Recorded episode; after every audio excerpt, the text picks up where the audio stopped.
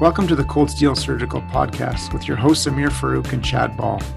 We've had the absolute privilege of chatting with some amazing Canadian as well as international guests over the past year. While the topics have been broad in range, whether clinical, social, or political, our aims for the podcast continue to remain the same. We hope to inspire discussion, creativity, scholarly research, and career development in all Canadian surgeons. We hope you enjoy our second season as we continue to highlight some incredible guests, deliver detailed masterclass sessions on a myriad of clinical topics, and introduce some fresh new features such as debate and companion formats. We hope you relish the podcast as much as we do.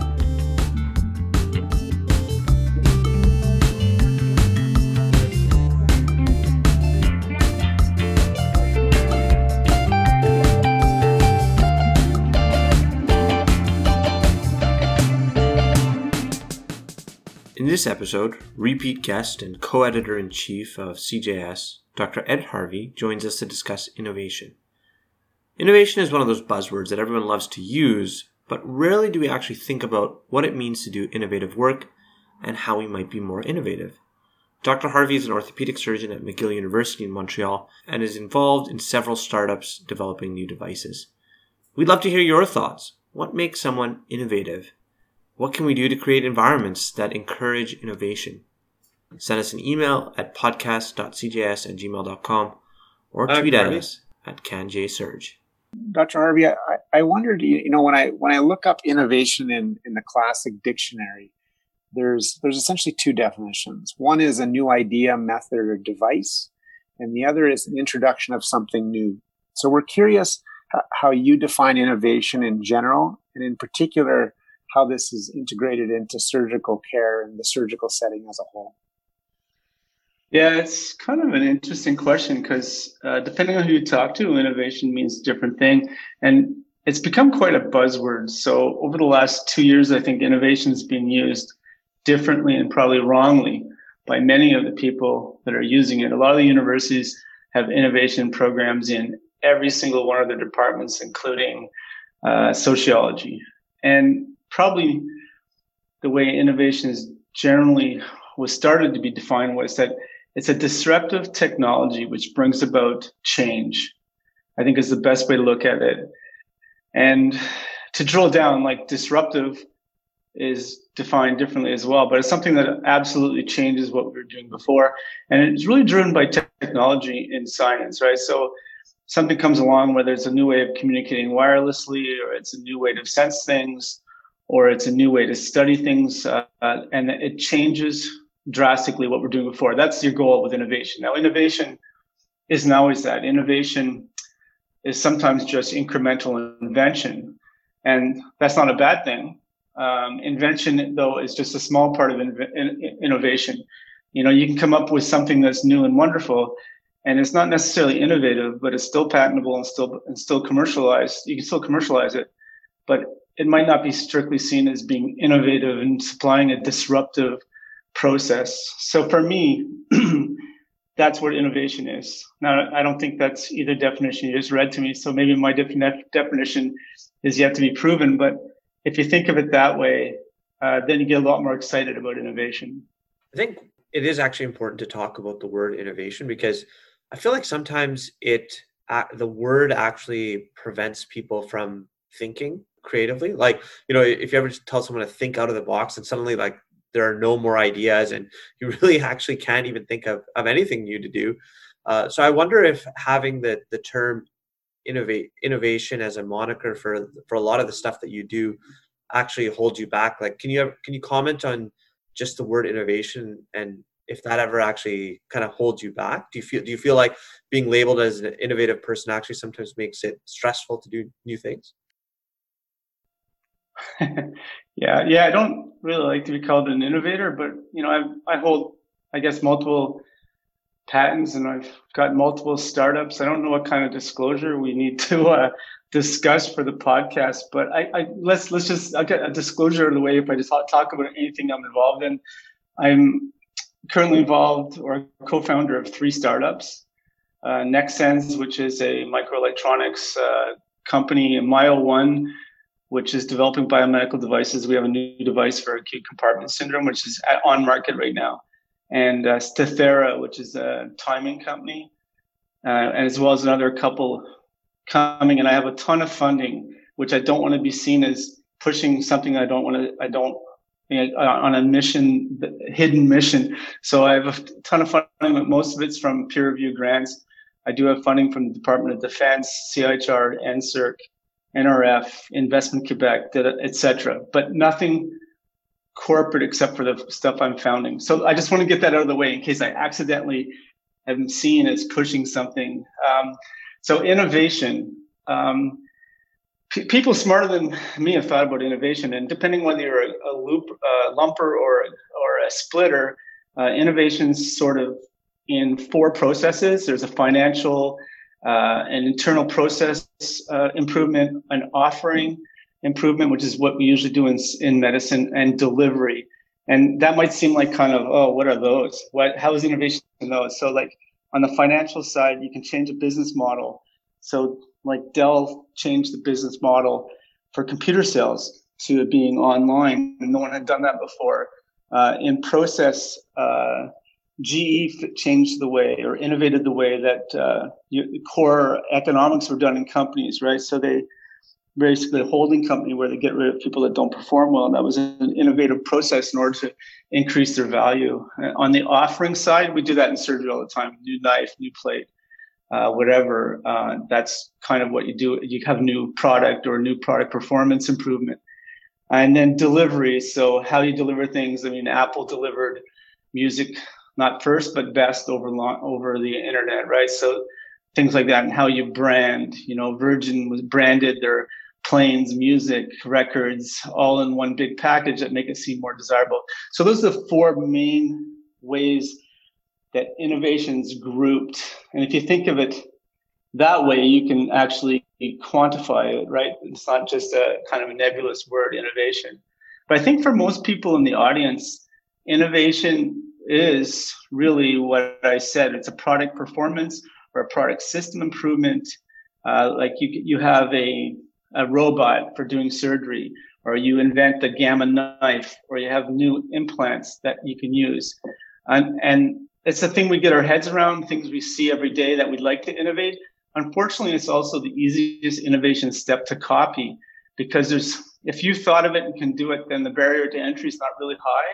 So even in a really lucrative market, it's sort of a race to parity. You come out with a blue plate, someone else comes out with a pink plate, someone else has a purple plate, and you're all racing to sell it to people that are colorblind, right? So innovation is is way bigger than we see in medicine, but the the things we see the most are those really kind of easier steps to market.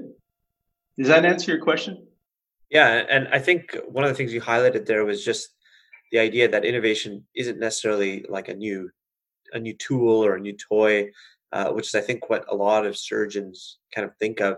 Can can you give an example of some innovation that eh, present in in the sort of the surgical world that wasn't necessarily a technical innovation, but uh, either an educational or, or clinical uh, innovation, uh, or like a process innovation, like you talked about? Sure. So, like on the front end of a process innovation, the Mayo Clinic uh, took a different bent on their approach to uh, breast breast surgery. So usually people were doing, and Chad might. I'm not a breast surgeon, obviously, but Chad might have more oversight over this than I do, uh, or insight. Uh, he uh, they decided that they were going to own a bigger market share in breast surgery. So they decided that instead of just doing a lumpectomy, and having the patient go home and then you know deciding whether the margins were adequate and what kind of markers were on it they were just going to hold the patients in the operating room. And it didn't make sense to most people like the, because that's not really efficient use of operating room time if you just have the patient on the table for an extra 30 minutes. Instead of doing 25 cases a day of lumpectomies you're only going to do eight. And uh, so people said we're not going to do that. But mayo clinic decided they're going to do that and uh, they were able to not only uh, diagnose completely margins, do further surgery, and have one stage procedures, but then they, before the patient even left the Mayo Clinic, they knew the markers and they knew what chemo, adjuvant chemotherapy they were going to get. and therefore the whole for the patient that was an innovative process, and that they went in, they were treated completely. In coming out, they knew what therapy they were getting, as opposed to having to make three visits. And that, part of that was predicated by the fact that Mayo Clinic's in Rochester, Minnesota, and so in the middle of nowhere. But I think that's a good example of surgical innovation that isn't what we normally see. Yeah, I think that's a great example. I, I totally agree, Ed. Um, I, you know, I, I don't know if it's accurate or not, and you may agree or disagree, but for, from the outside, it, it seems like by nature or by culture, orthopedic surgery and vascular surgery, at least in my travelings, are the two quote unquote most innovative groups, or certainly the groups that, that seem to be um, have more of a bend on on the innovation side as you've defined it. Do, do you think that's accurate? And, and if so, wh- why is that? Yeah, it's a good it's a good question. I'm not. Sh- I never really thought of it that way because, but maybe both those specialties are extremely uh, procedure and technique driven, and um, every day you're thinking, "Oh, I could do this better. I could do this better," and and then you have to come up with a way to do it better. You can't just talk about it. Um, I know that in orthopedics, perhaps the arthroplasty group is not as innovation friendly and they don't have to be. I mean, uh, I think 1986, we found that 36% bone growth into a prosthesis was good enough. And even though other techniques have come out for bone growth into prosthesis, we don't really need it.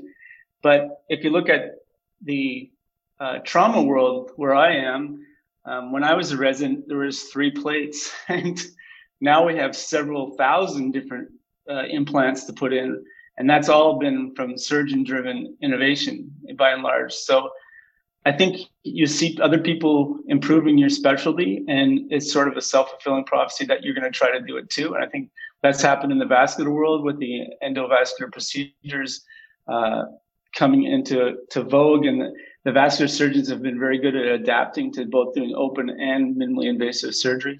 So I think it sort of is fitting. Yeah, it's it. I mean, it's interesting the the the culture and the sort of the the seed of innovation, and and you're exactly right. I think it, you look at some of the developments.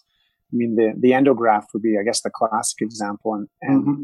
You know the individual, the Argentinian gent who who came up with that, and how he came up with that, and how he pushed through that. And again, you know, I, it's interesting w- when you sit back and listen and, and watch these folks talk about these big disruptive leaps forward um, cardiac transplantation, as Christiaan Barnard would be another example. They tend to be uh, more often than not. It seems like they're in locations where, as as you pointed out about Mayo, could sort of only happen in that space, in that place at that time. It seems to be a perfect um, sort of cauldron of of factors that allow that to occur. Yeah, I agree, but I think more and more people see that they can do it themselves and I think some of it goes back to innovation. I mean, most most of what we see come out of the OR is incremental improvement, mm-hmm. and and not to be surprised, not to, and but it's hard to get a patent for a lot of these things where you come to the patent agency and they go, well, it's just clever engineering. It's really not invention, and it's really not innovative. And you have to argue why it's innovative, and no one else could see it. But incremental innovation or incremental invention is still a good thing. You know, like it's driven the car industry for the last 200 years. I mean you know, you, before you had a handbrake, now you have, then you had foot brakes, then you had disc brakes, then you had some, uh, you know, headlights, then you had lane departure uh, technology, and uh, I can tell you, and then now they steer you back in your lane if you're out of your lane, and you know, the obvious incremental improvement comes towards self-driving cars, but when we get there, then that's actually disruptive, and this goes back to the definition of disruptive and innovative. Like, like when I look at it maybe I'm only one sees it this way, but, but it'll become disruptive when you don't have a steering wheel and you can actually do your work on the way to work, like do your paperwork on the way to work, and you can live uh, two and a half hours away because you have two, you know five hours of paperwork every day, and you only need to be at a meeting for one hour. And so that becomes disruptive, and that it's going to change the way cities are made, the way roads are made, the way people get to and from work, the way people communicate. And but just having a self-driving car where you have to sit behind the wheel and still steer it sometimes that's not really disruptive but it's it is innovative i want to circle back to something dr ball was alluding to in that this whole idea that as certain innovations perhaps couldn't have happened unless they were in a certain uh, place or uh, with certain kind of group of people. Malcolm Gladwell has written uh, about this most famously in his books like Outliers, where he, he talks about you know the Beatles playing in this very unique situation in Hamburg where they're playing every night, and it's almost like to this point where where now everybody knows about it. It's in the zeitgeist, and it's almost passe to talk about innovation like that. But I'm curious from your perspective as someone who's actively involved in, in thinking about this, how important do you think culture and location and space uh, are to the process of being creative and, and being innovative? Uh, it's a great question. I think it's really important. I can just, I'll use an example from my own experience. You know, 20 years ago, I, I really didn't like the way that we treated trauma with acute compartment syndrome being a muscle condition that got, you know, you have swelling in the fascial compartment and the muscle dies if you don't recognize it fast enough. And finally, I got up you know, my nerve to actually go to lower campus. So I was in the perfect environment where I walked down to lower campus and I said, I need a sensor that'll tell me when muscle's dying. And at that time, microelectrical machine system technology just came on the academic radar. And there was one person doing it at McGill, and he had a sensor that he didn't know what to do with. And I said, Oh, I can use that. And we should work together. And wow. through through that kind of meshing, which would never have happened if I was working in a community hospital, if I was working somewhere besides uh, one of the big three hospitals or big three universities in Canada, or, or maybe 12 in North America at the time, uh, I would never have a sensor that was, you know, this miniature silicone chip, non-hysteresis, perfectly uh, accurate to within 0.01 millimeters of mercury sensor that was driven by a very low amount of power and could communicate wirelessly. It just wouldn't have happened. And the fact that we were a med school and a lower campus next to each other and that happened to talk, it happened, right? And so now we have this company that's selling devices across the world. Basically, you know, we're working on we're working on contracts in Europe and the States and Canada as we speak, and that never would have happened that never that innovation step never would have happened if I wasn't in the perfect spot the and if he was on vacation that week, I never would have met him. You know what I mean? So there is some happenstance, but um, I think that that gap's closing a little bit as people realize that there is technology out there that you can use, and so people are more apt to communicate uh, uh, with other people, not like I did, like walking down and going office to office and asking what they're doing. But I think it's a lot more evident to engineering schools and other schools that they have to communicate with people outside in order to get translation of their inventions.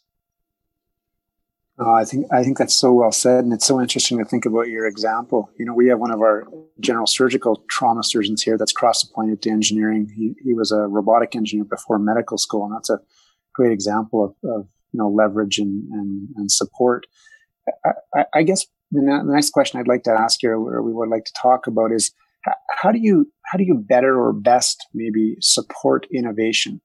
And I, I mean specifically the the varying um, intent and the varying goals um, between sort of the formal academic world, the traditional academic world, and the private world. Um, because you know certainly we can think about lots of examples, and I'm sure you have many more than I do. But it seems like on the academic side, there's more and more and more hurdles all the time through some of the major universities. Um, the financial relationship is, as I'm sure you know better than me, between a given university and a spin-off is also extremely variable across the, you know this country and and an interesting factor as well. How, how do you how do you see supporting innovation, um, you know, in the best way possible? Yeah, no, that's a great question. It's the million dollar question, literally. Uh, so getting your ideas out there. I think um, we've been taught in the past that there's like two uh, valleys of death. There's the valley of death where you have to have an idea, and then a valley of death where you need money to uh, get this thing to pass. And there's actually nine valleys of death that you have to pass through before you get to any idea to market. And and I think unless we are, you know, really adamant about identifying what the problems are about getting things to market, we won't get through them. And one of them is getting through your university. I didn't even put that in the valley of death, but everybody's got an office of technology trans transfer, which I'll, whether it's called different things in every university. I'll just get that out of the way right away. So that can be a really hard relationship uh, in some universities. And truthfully, it shouldn't be. There are only 13 schools in all of North America that actually make money from their patents. And you think you would think, oh, everyone's making some money. They're not. You know, like they're they all fall in behind, you know, the top ones are Stanford, Harvard, MIT, Berkeley, Penn, Chicago, and a few others. There's only 13 of them that make money. There's one in Canada. I think Toronto's the only one that's making money, at least they claim it. So everyone else isn't making money. So that relationship that the inventors have with the university isn't working, and the universities haven't realized it yet. Now, we were very fortunate at McGill to negotiate a great deal on all our patents. And it just was a little bit more happenstance too, because their model is that, like most schools, that they own 30 to 40% of your invention, no matter what, whether they fund the patents or not fund the patents. And um, you're stuck with that. You're, you're going into your corporate giving up 30 to 40% of your, of your uh, equity right away. And uh, you can renegotiate that because the schools are starting to realize that they're they're in trouble with this model. I mean, if you they're paying for all these patents and not getting anything from it, and the, the best way to negotiate that deal is just say, okay, we're going to pay for the patents. Uh, what you know, we'll give you we'll give you X Y percent, you know, three percent, five percent, whatever, and uh, they'll usually take that. And there's other models that are being broached now by McGill for uh, design and patent paying and uh, you know equity value so i think that's a negotiable thing but it's some it's a value of death that nobody talks about but it's a real problem. I'm, for the first 15 years i gave up all the money and all the patents right? And nothing happened with them. But you know if the university is open negotiation it helps. But i think if you want to talk about the other values of death besides having an idea and actually getting funding to do it i think the biggest thing that people don't recognize is that this is, this is a team sport. And if your team isn't pulling in the right direction, then you're not going anywhere. And as a physician, you can't be a sole founder of a corporation unless you're doing an app. There, it's very rare for a physician to be a sole founder, sole equity holder, and, and you know eventually end up licensing out their product or taking it to market. And you've got to realize that the CEO's job in any device, if you're going to do a device particularly, is getting money full time, and you, a doctor can't do that. It takes, on the average, 17 years to get an idea to commercialization. That's why you see most physicians have an idea and they sell it to Johnson and Johnson or Biomet or someone, to, you know, whoever is willing to take it, and you get rid of it and you lose almost all your money, but you get a little bit out of it. I think the first idea that's fine, but if you really want to be an entrepreneur and take something to market, you got to be in it for the long run. And, you know, for a type 2 FDA device, which is what most people are, are looking at, it's a type 2 or type 3 device. It takes about $3 million to get a prototype to, com- to commercialization stage to be implanted in humans. And it takes about $30 million to uh, get it through regulatory. So when I say that your full time job is raising money, like the CEO's job is raising money full time, or the CFO's job, or whoever it is in your company. So you need a bigger company, you need a team. And it's a really the major value of depth that people don't recognize is that it's a big team, have to be on the same page and have to be pulling, pulling in the same direction. I've been extremely fortunate that, you know, we have at Myo One, we have uh, a little over 40 employees now. Everybody seems to be on the same page. The C suite is great, like brilliant people all working to get this to market, uh, and uh, we've had we've had a good run at it. But not everyone's so lucky because they want to. All the doctors are a little bit OCD. They want to hang on to everything and oversee everything. You just got to realize that can't happen as a physician. It's a different game. It's not the same game you've been doing since undergrad, where you had to get the highest mark in your class and be the best in your class and do this the best and that the best. It's a team game, and I think if people recognize that, then it's a lot easier to do innovation. Yeah, I mean, it's such a different mindset and mentality to kind of go from the traditional academic pursuits that we're all used to to this very different, agile, uh, entrepreneurial kind of uh, mindset. And in some ways, I'm sure it must be kind of refreshing for you. Uh, I just wanted to piggyback off some of what you were saying about trying to find the right partners and finding, uh, for, for example, funding. You know, traditionally, what a, a business would do is go out and raise money or venture capital. Does that look different if you're a surgeon, particularly with all the concerns about conflict of interest? Like, how do you navigate that whole interaction with traditional industry partners when you're trying to bring something new to market? Sure. That's a, that's a good question. Industry doesn't care. They actually like that you're a surgeon, that you're uh, that you're in, that you can't get out, that you have an opinion that matters. Um, but I think what surgeons have that other people don't have is access to non-diluting, non-diluted funding. So grants, you know, whether it's a CIHR grant or NSERC or DND or DOD, and I hold grants from all those people. I mean, that's money that you bring into the company that doesn't dilute your equity. Um, the other thing is that government support has never been better for innovation.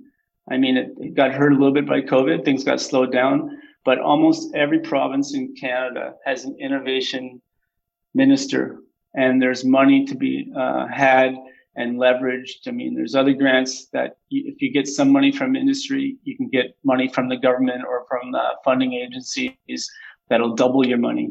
And all that's different than venture capital money venture capital money, in my mind, if you can push it off as long as you can, it's better because the less risk there is for them, the more they're willing to evaluate your company at. If they come in at the napkin stage, like a, very San Jose, California kind of Silicon Valley kind of picture where I drew, I drew this idea on a napkin I sold it for a billion dollars.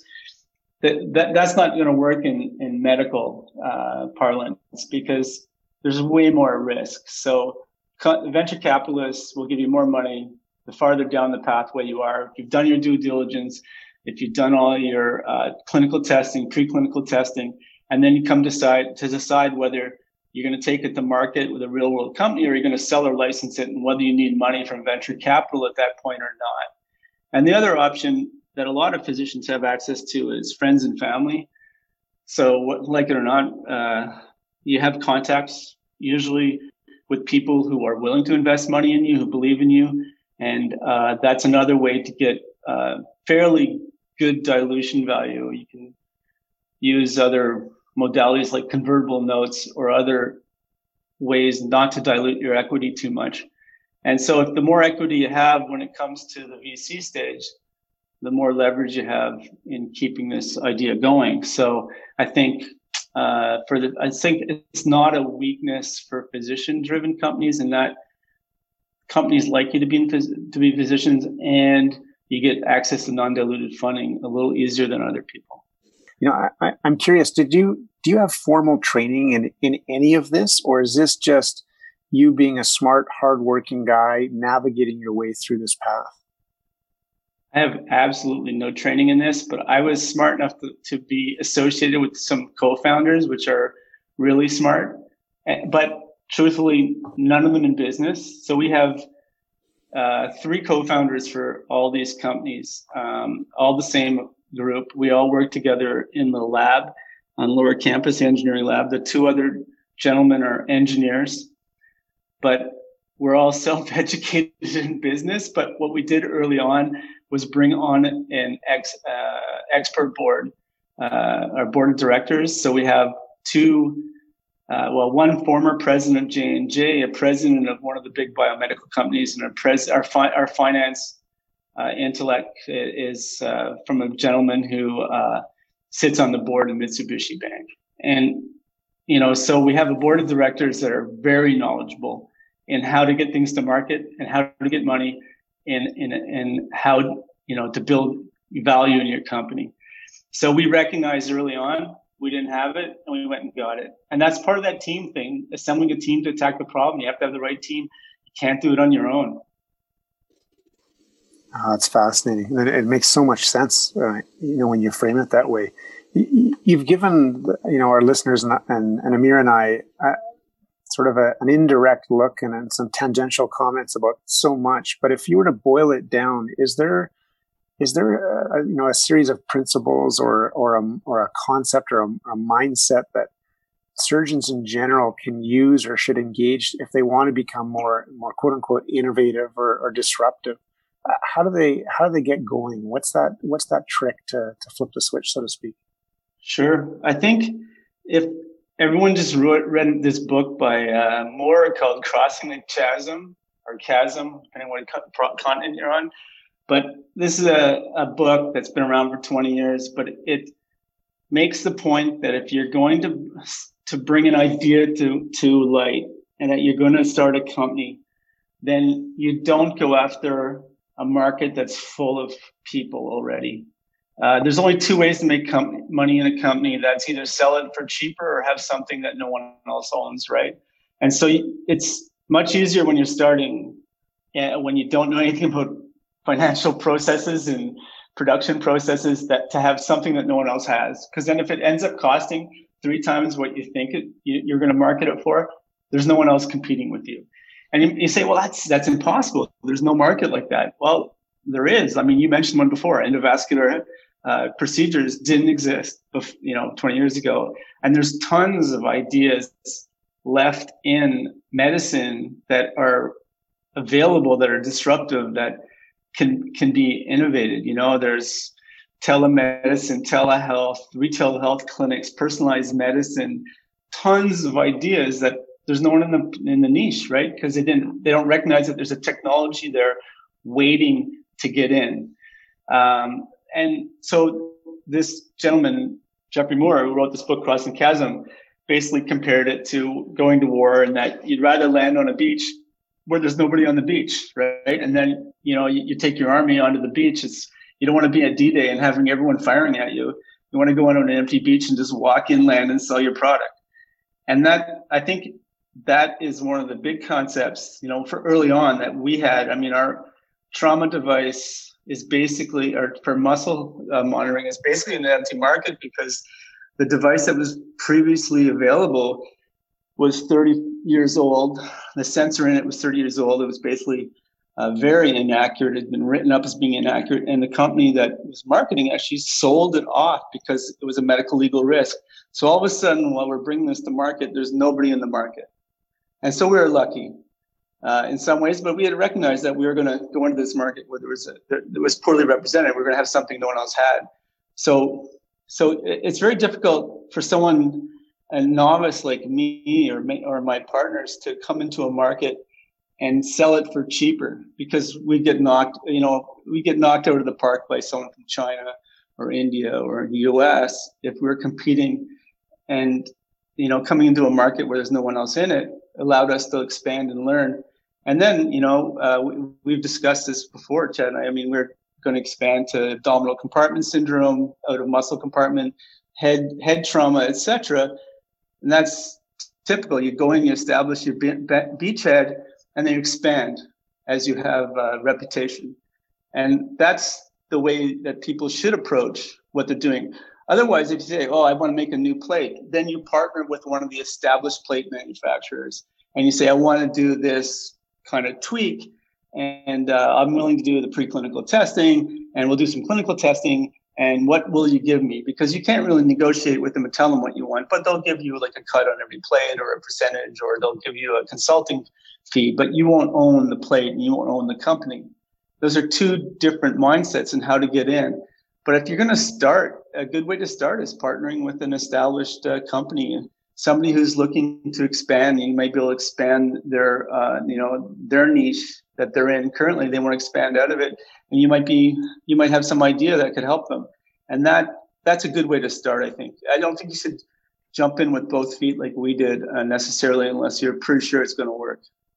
One of the things that's a foible of mine is to listen to these entrepreneurship uh, podcasts. And, and there's the one in particular that I really like, which is called The Pitch, where some new founder comes every day and pitches their uh, idea to a group of investors. And it, it's sort of like Shark Tank, but uh, but podcast format. One of the things that I've always been impressed with is how people kind of see these opportunities where I sort of just rolled over and assumed that's how it should always be. Uh, even if I noticed the same pain point, I never really, uh, you know, thought that th- that was something that could actually be changed or, or that there was an opportunity there. How do you think your innovation work and all the work that you do touches you on a day-to-day basis uh, throughout your day in the operating room or, or in clinic and, and, throughout your week? Do you think that you bring that mindset sort of t- to everything that you do or how, how does it sort of affect the rest of your life? Yep that's a good question. I think that can actually be taught um, recognizing you know that niche market that is right underneath your nose.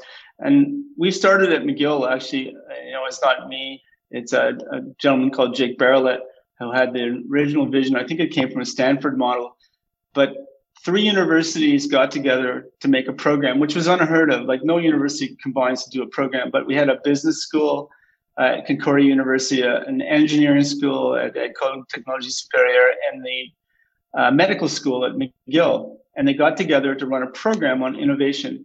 And part of this is that these teams of students made up from these three different schools come in to see what you're doing in the operating room. They talk to the nurses and they ask where the where the you know the the uh, dams are in treatment and what they can what could be improved and what and at the end of it uh, there's a, a week where these they come and they identify these hundred things that are wrong and they you know the 10 teams will come up with the 10 best ideas and then they'll go into these pitch competitions where they develop that over the period of a few months right so i think it can be taught uh, how to do that. I don't think our our schooling, Chad and my schooling, definitely did not teach us how to do that. I mean, they were busy teaching us how to how to recognize that uh, patients are well or not well, and uh, how to put a, a nail in or how to staple a gut. Right. So it not it it it's just a different mindset, and it can be taught. I think it's just that we're not aware of it, and we weren't taught that way.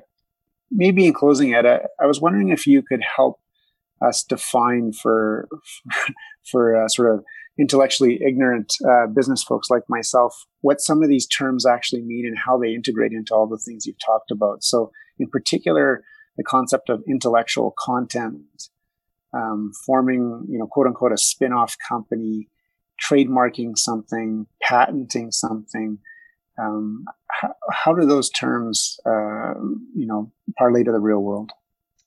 Sure. So uh, we, we, touched on it a little bit. I mean, intellectual content or intellectual property is one of the things that um, you need protected in some ways. I mean, not necessarily, but you need protected in order to uh, drive a commercial entity. In that, uh, when you go to get money, one of the first things the venture capitalists ask you is, "Do you have a patent on that?" And that's how you protect your idea, right? Or else someone else and it's just then it's just a race to equity in that everyone's got it. You, are not you're not special. So you want to make these barriers to entry for any of your competitors coming behind you, because truthfully, it's just like publishing. If someone recognizes that you're making a big profit margin on something, there'll be a competitor there next week, right? So trademarking and patenting are two of the ways to do it. Trademarking is really, or copywriting is really used used for um, code. It's really hard to patent code. You can patent ideas that are innovative. Um, all, you can't get a patent on every idea you, you have. You have to argue with the patent office sometimes. You have to argue with your office technology transfer. You know, there's this argument, oh, well, it's already been revealed, or it's not self evident, or it's or it is self evident, or it's not self evident, or um, it's just clever engineering. You just put two things together that someone would have put together with a glue eventually anyway. It can't be patented. So that first step in uh, causing an entry, a barrier entry, is uh, intellectual property or trademarking. And then um, when you come down the pathway, everything you do just makes another uh, entry to bar- a barrier to entry. Sorry, I keep reversing it unless you my French.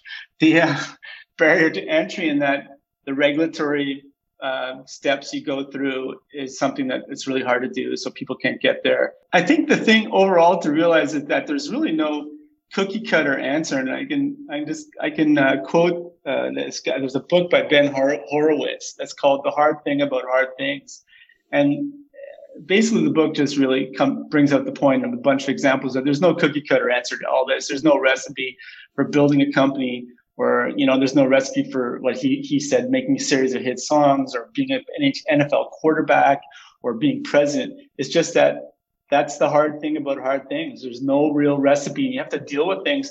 And what I really like about dealing with this with a bunch of engineers and rather than other people is that, you know, we've had multiple problems which threatened to shut down the entire process along the way. But the engineers just like you say, okay, let's solve this problem. And all the engineers get together in a group and they go, yeah, let's solve this problem. We just solve it.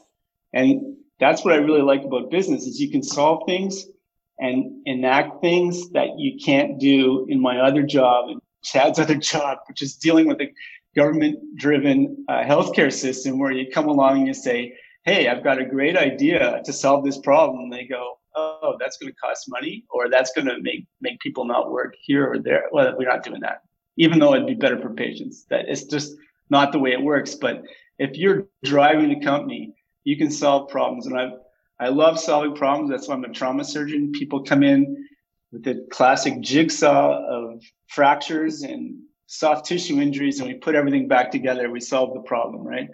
And uh, that's just like what business is like, and it's it's really uh, it's a it's a good thing to be involved with.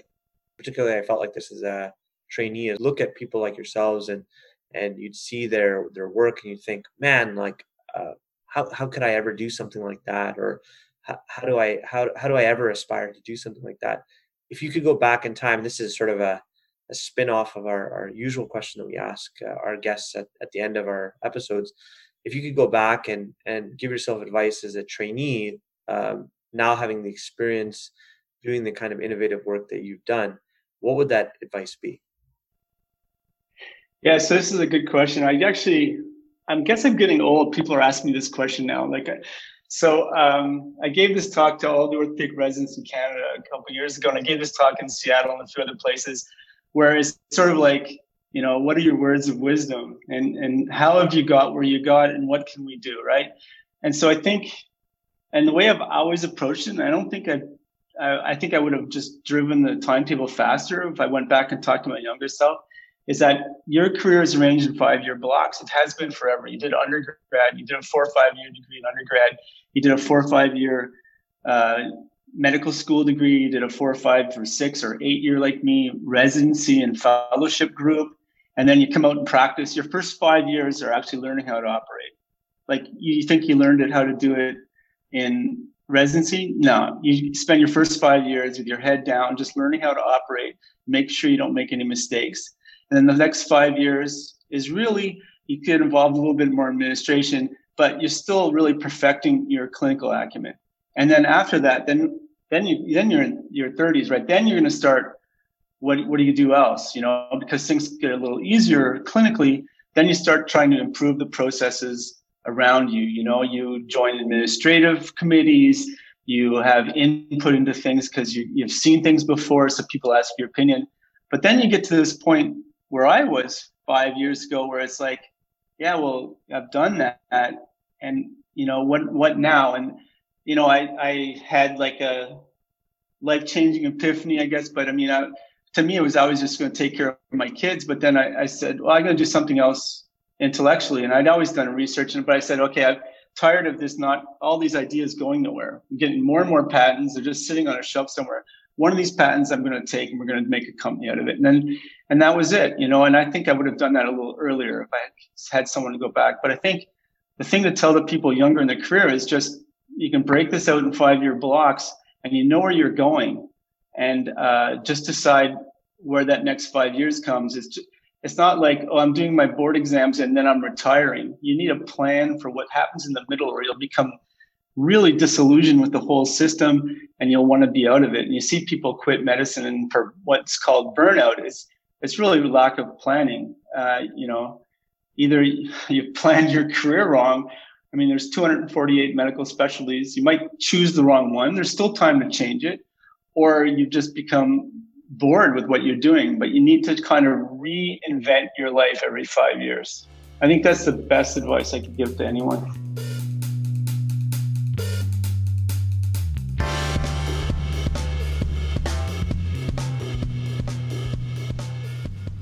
You've been listening to Cold Steel, the official podcast of the Canadian Journal of Surgery. If you've liked what you've been listening to, please leave us a review on iTunes. We'd love to hear your comments and feedback, so feel free to email us at podcast.cjs at gmail.com or connect with us on Twitter at CanJSurge. Thanks again.